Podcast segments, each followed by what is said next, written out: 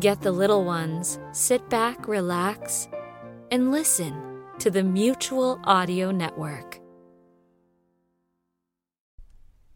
The following audio drama is rated G for general audience. Chapter 2 Joshua Kane was not a pleasant man to look at. His face was not actually ugly. Indeed, it was well formed. But his dark eyes had a habit of looking a person up and down with a cold stare, as if he were appraising them.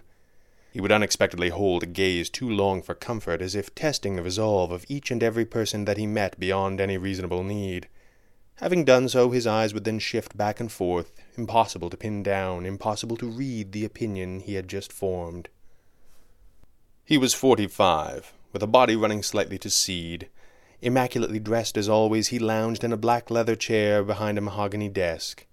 He looked comfortable to the point of indolence, but even to the most casual observer, even one who had come to him for aid as so many did, he gave the same emotive reaction as one of the more deadly serpents. Joshua Kane was aware of this reaction, but he did nothing to try and change it. After all, it was true. Kane was known in circles of crime as a master fixer. Whatever problems a person could create for themselves, Kane could make them go away for a price. Need a new face? Ask Kane. A rock solid alibi? Ask Kane. Need to break up a rally by your political rivals? Need a small army of enforcers that can't be traced to you? Want to buy a judge, a crown prosecutor, or still worse? Want to eliminate the competition once and for all? Kane provided every service crime could imagine except the actual execution of the crime itself. Every member of the underworld knew him, and no one got close to him. Everyone paid him, and everyone still owed him. He was untouchable. He lived in a fine house in a respectable neighborhood. His neighbors may not have liked Kane, but they would never have guessed what he did for a living. His record was clean, partly through his own efforts, partly because even when his clients lost their battles with the law, they were too afraid to implicate Kane in any way. He had the goods on every crook in the city, big or small. To bring down Kane would invite a storm of reprisals that no one could have survived. For this reason, Kane was able to keep his household staff discreet. He kept a manservant, whom few would have guessed was a lethal shot, a driver, who was as skilled with a knife as any assassin, and a male secretary who formed the nexus of Kane's connections to the underworld, and had untold volumes of blood on his own hands from the days before Kane found him. The staff was small, but lethal, and in the end it didn't matter. Kane knew himself to be untouchable which is why it was currently so difficult for him to keep an inscrutable expression on his face as he sat in his black leather chair behind his great mahogany desk. His driver lay crumpled on the floor by the French doors into his study. His secretary sat in the corner and stared at the gaslight that lit the room, seemingly entranced, horrified by whatever he saw. And his manservant stood stock still, eyes straight ahead, unblinking, as if he were a tuxedoed terracotta warrior made flesh. I suppose you think I ought to be impressed, Kane said at last. You ought to be, hissed a voice from the shadows, but I am not certain that you have the brains for it. All right, Kane said, the serpent's smile creeping back into his face. You clearly have skills. I'm sure I can find uses for you. A tall form inched forward from the darkness. Kane could just see the smile playing around his guest's face. Is that what you think this was? The intruder made no effort to conceal his amusement. An audition? Yes, Kane deadpanned, and you're hired. No, Mr. Kane. You are. Kane arched an eyebrow in spite of himself. I have a very exclusive clientele, he said. Talented you might be, but I doubt very much you can afford me, and I don't work for people that I don't know.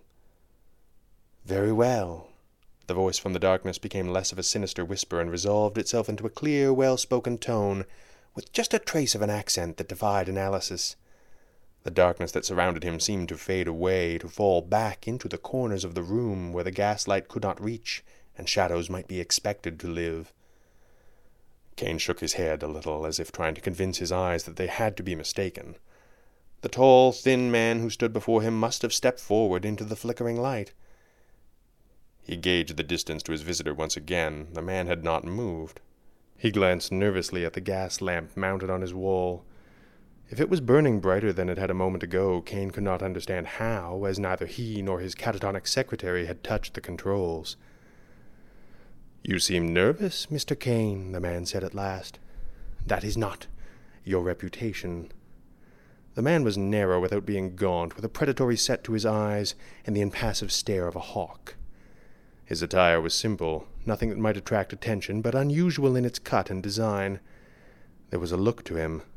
Perhaps it was just a manner that seemed foreign. Elements of his countenance seemed Asiatic, but Kane found it impossible to pinpoint. Perhaps he was of mixed ancestry, but if so, it was a breed that Kane had never encountered. It was one more thing that made his guest seem so unnerving. Joshua Kane had made his way in the world by being able to break a man down with a glance, to tell just who he was, where he had come from, and what he was capable of doing. And now an enigma stood before him, proud and unscrutable. Allow me to introduce myself, he said. My name is Ajay Shah. Kane's brows furrowed still deeper. What kind of name is that? Shaw frowned. It is mine own, he said gravely, and you would do well to hold it in the greatest possible respect. Or what? Kane snapped, tired of this posturing. Shaw said nothing, but merely extended his right hand to the side, to the limit of his reach, where his fingertips brushed lightly against the frozen form of Kane's own manservant. The contact was slight, but it was enough. The man began to fall forward, making no motion nor attempt to save himself from damage. He landed on the hardwood floor with an unhealthy sounding smack. Kane leaned forward in his black leather chair slightly. He could see a small pool of crimson forming around his manservant's head, as though his nose had been badly broken in the fall. The man had not moved. His arms stayed frozen at his sides like a wooden Indian in a cigar store. Kane leaned back and locked onto Ajay Shah with his serpent's gaze. It's an interesting point, he conceded. Will you have a drink with me, Mr. Shaw? Perhaps. A smile played about his guest's thin, mustached lips. When I have given you reason not to poison me. I am pleased to hear that such a reason is forthcoming. Kane opened a box of cigars on his desk and pulled one out under Shaw's watchful gaze. He lit the cigar and puffed on it irritably as he gestured for his guest to begin. You are, Mr. Kane, a man who arranges things. Is that a question? It is not.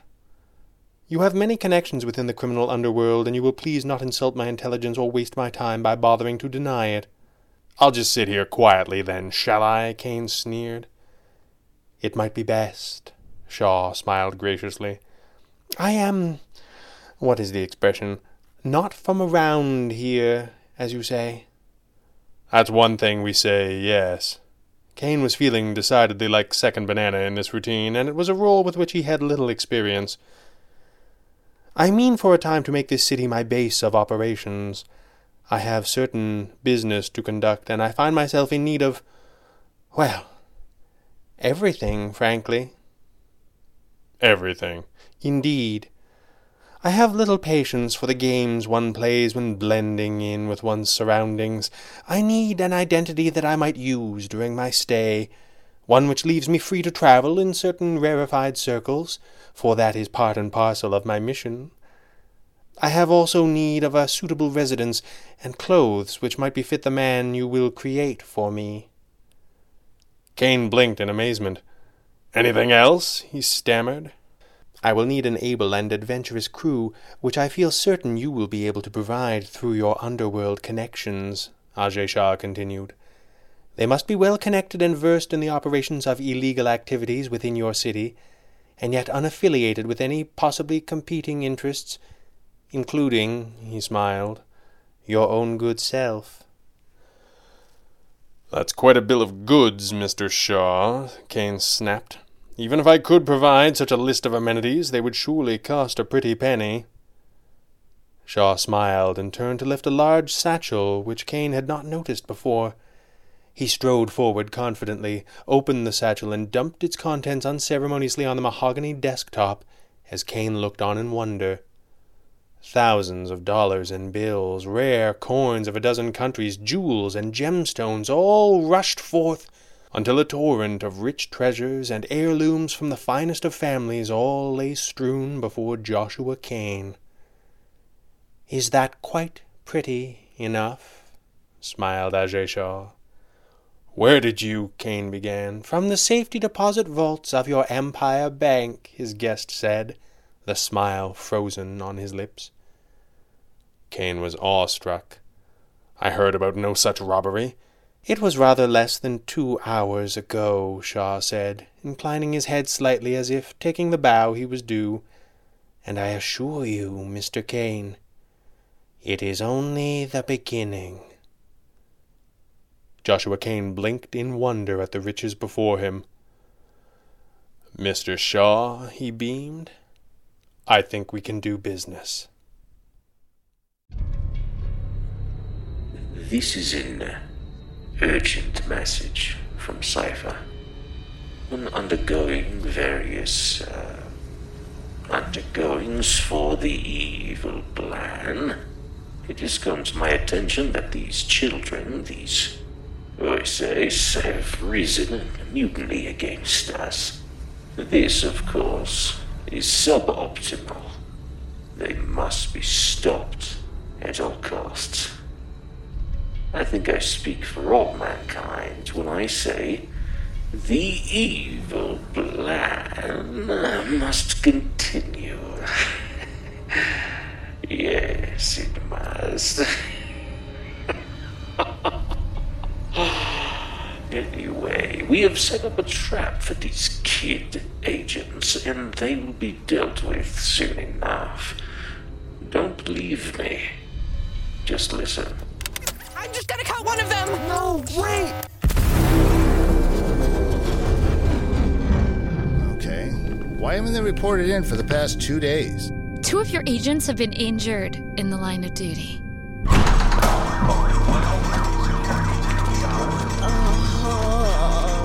my god, Josh, are you okay? Miss, Miss, can you please step back? Say something comforting to Josh. Better you than me? Many believe Wordtastic Podcast to be the greatest podcast of all time. And season two bears no exception. We'll have more action,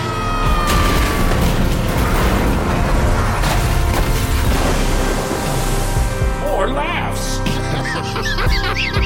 What is wrong with you? more drama,